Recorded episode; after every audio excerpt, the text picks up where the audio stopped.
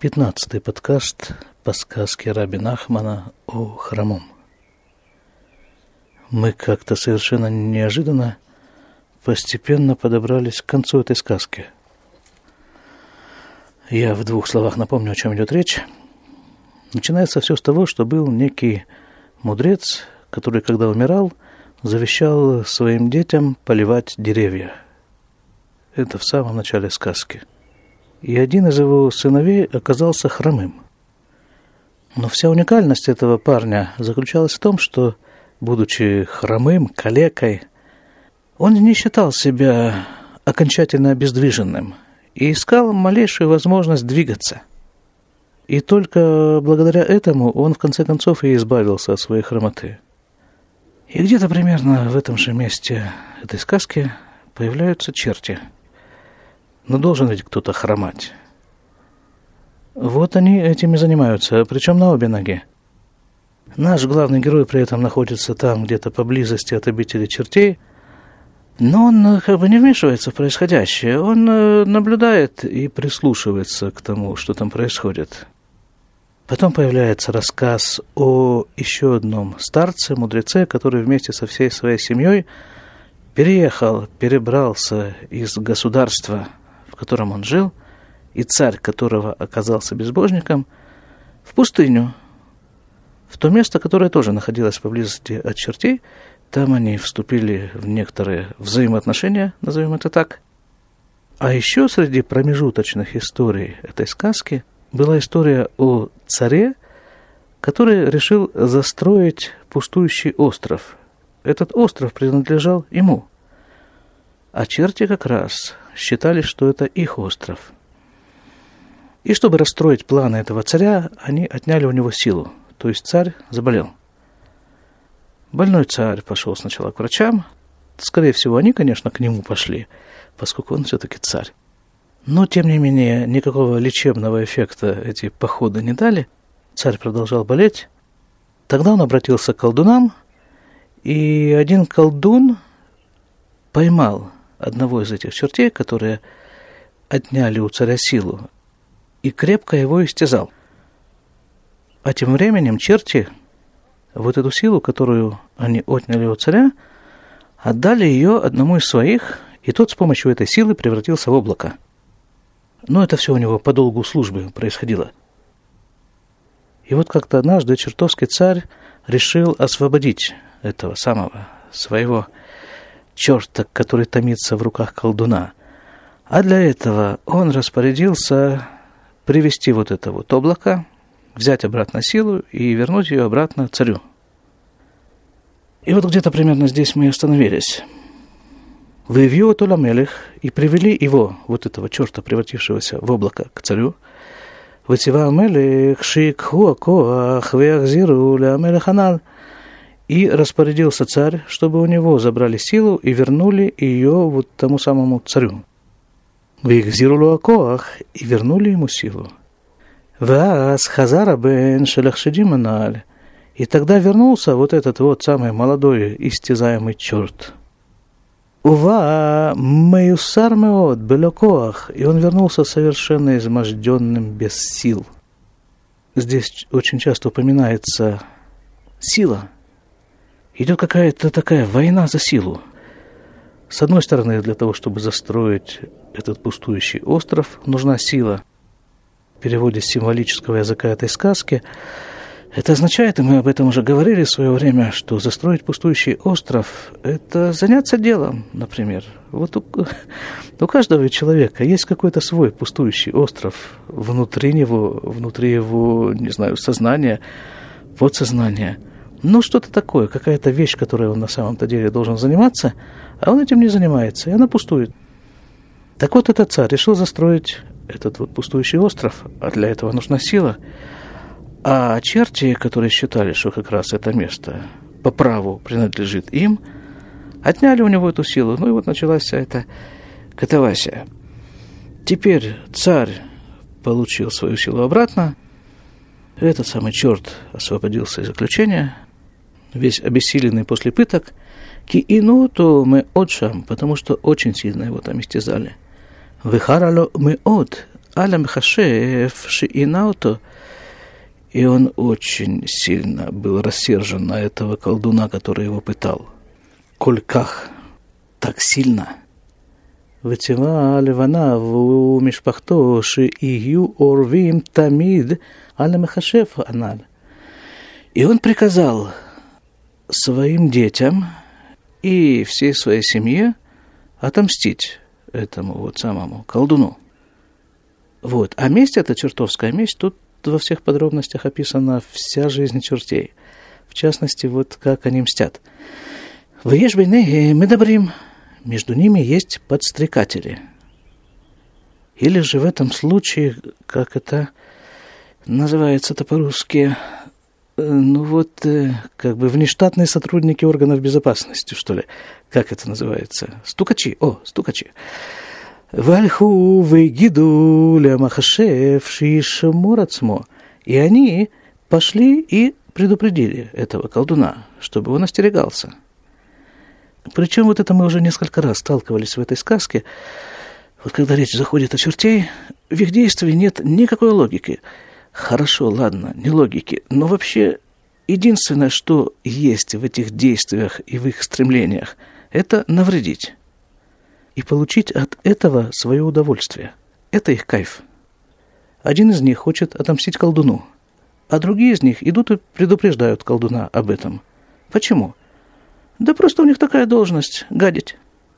Предупредили его. Кихем орвим аляв. Что вот есть такие, которые хотят тебе отомстить. Васам Хашеев Табулет. И колдун сделал какие-то свои колдовские такие действия – чтобы оберечься. Векара от махшефим, шеюдим, мишпахот, где лишь мормеем. И поскольку он не полагался только на свои силы, он позвал еще колдунов, которые знали имена каких-то чертовских семей, чтобы они ему помогли оберечься. Вехарамы от леабенаналь улемишпахто, аля медабрим Аль-Шигилю Содо Махашев. И очень досадно было вот этому вот самому, вот этому организатору этой самой мести, вот этому черту было очень досадно. И также досадно было всем членам его семьи, что вот они открыли ему этот секрет колдуном. Памахат, низдамен шальху яхат, мимишпаха шелабен аналь, умя медабрим – аля Мишмар Эцелемелех.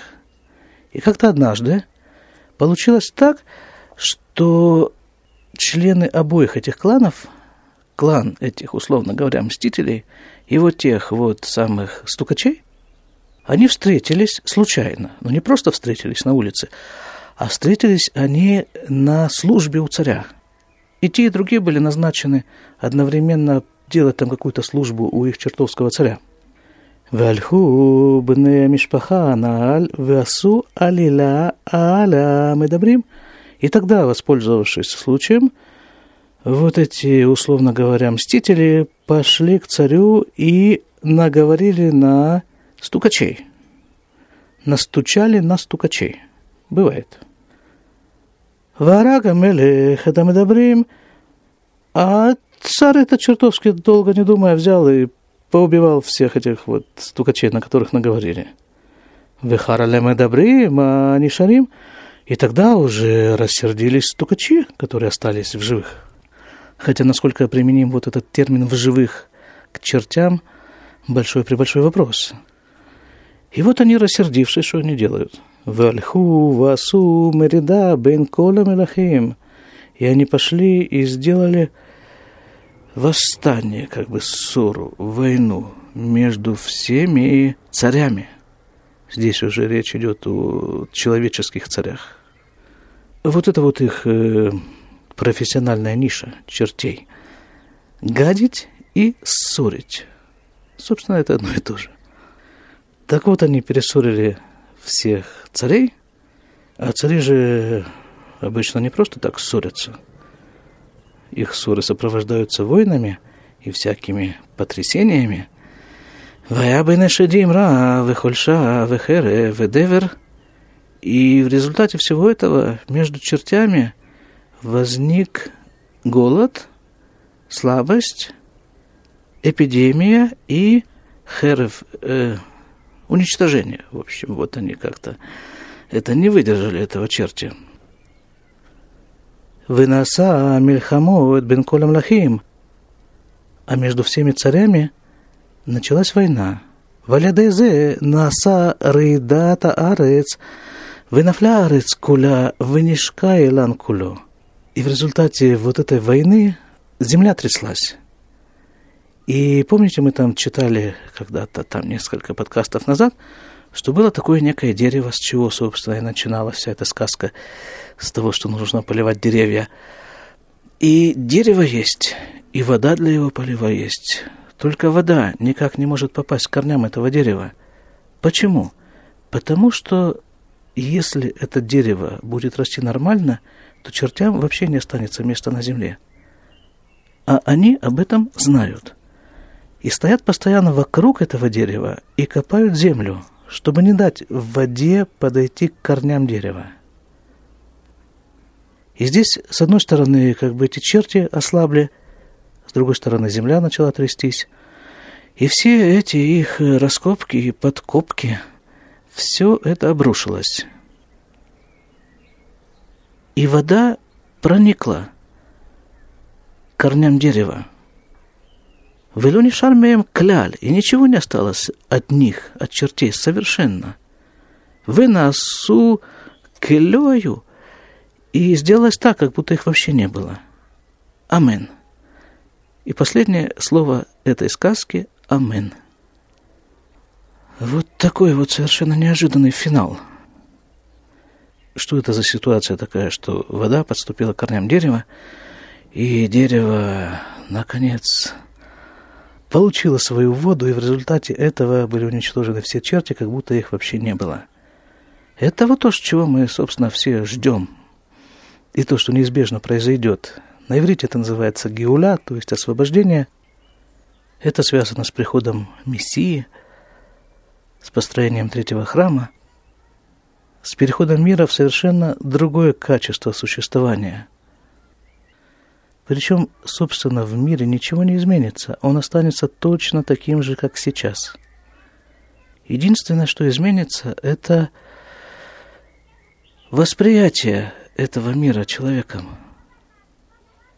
То есть все освобождение заключается просто в некотором изменении человеческого сознания, в том, как он воспринимает этот мир, как он воспринимает себя – других людей. А главное, какое место он отводит Богу в этом мире. Понятно, что на самом-то деле все стоит совершенно иначе. Это Бог отводит место человеку в этом мире. Но дефект человеческого сознания, который возник в тот момент, когда первый человек совершил самый первый в этом мире грех. То есть он сделал то, чего Творец сотворивший его же, приказал ему не делать. Съел с дерева познания добра и зла. И вот э, с тех пор мы это все и расхлебываем. И ведь, казалось бы, логично, и как нас вообще учат, что для того, чтобы жить лучше, нужно самому быть лучше, работать над собой, над своими качествами – и вот приходит Рабин Ахман и рассказывает вот такую сказку. И в финале этой сказки что происходит? Конечно же, предварительно в этой сказке появляются как минимум три праведника, которые делают то, что они должны делать. И это, конечно же, влияет на все. Но последняя точка, этот заключительный аккорд перед освобождением – в этой сказке выглядит как? Да просто черти перестарались в своей активности. Как бы пере, перессорили больше, чем нужно этих королей, и в результате вдруг совершенно неожиданно все стало очень хорошо, значительно лучше, чем можно даже себе предположить. Вот это Рабин Ахман – Просто так он видит этот мир. Так он представляет себе развитие ситуации в этом мире. Конечно же, с человека никто не снимает ответственность за самого себя и за свое продвижение в нужную сторону, и за работу над собой, и прочее, прочее, прочее. Но как это все сработает, никто не может предположить. И вот эта вот тема освобождения, она сейчас актуальна более чем никогда, вот именно сейчас, сегодня. Потому что буквально через э, пять дней, сегодня 10 Ниссана, оно уже 10 апреля, так в этом году получилось, что цифры совпадают. А 15 в ночь с 14 на 15 апреля, или же по еврейскому календарю ночь 15 Ниссана, будет праздник Песах. Я как-то говорил уже недавно, что вообще-то каждый еврейский праздник – это День Победы. Так вот этот вот самый праздник Песах – это и есть День освобождения, когда евреи освободились из Египта, вышли из египетского рабства. Но их тогда, а это было по еврейскому календарю, это был 2448 год – а сейчас 5774. Значит, это было 3326 лет назад. Но тогда евреев Всевышний просто выдернул из этого Египта, как пробку из бутылки. Но тем не менее, мудрецы пишут, что вот это событие освобождения из египетского рабства, это и было прообразом той самой настоящей, окончательной геулы освобождения, которую мы ждем. Так что с наступающим вас праздником выхода из рабства. Причем ведь это совершенно не обязательно. Ждать, когда тебя выдернут из этого рабства вместе со всем народом. Есть такое понятие геула протит – индивидуальное освобождение.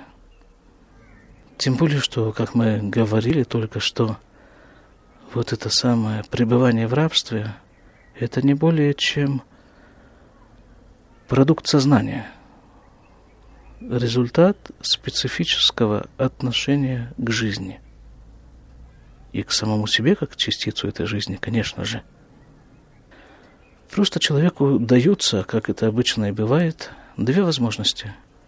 Считать себя рабом или считать себя свободным человеком. Выбирай. И дальше, в любом случае, ему оказывают максимальную поддержку, чтобы он не выбрал. И все. Да, еще в качестве на такое в связи с э, праздничными событиями – Э, у нас будет небольшой перерыв, я думаю, недели полторы-две. А потом мы возьмемся с Божьей помощью еще за одну очень примечательную сказку Рабина Ахмана. Будьте здоровы. Всего вам самого-самого-самого хорошего.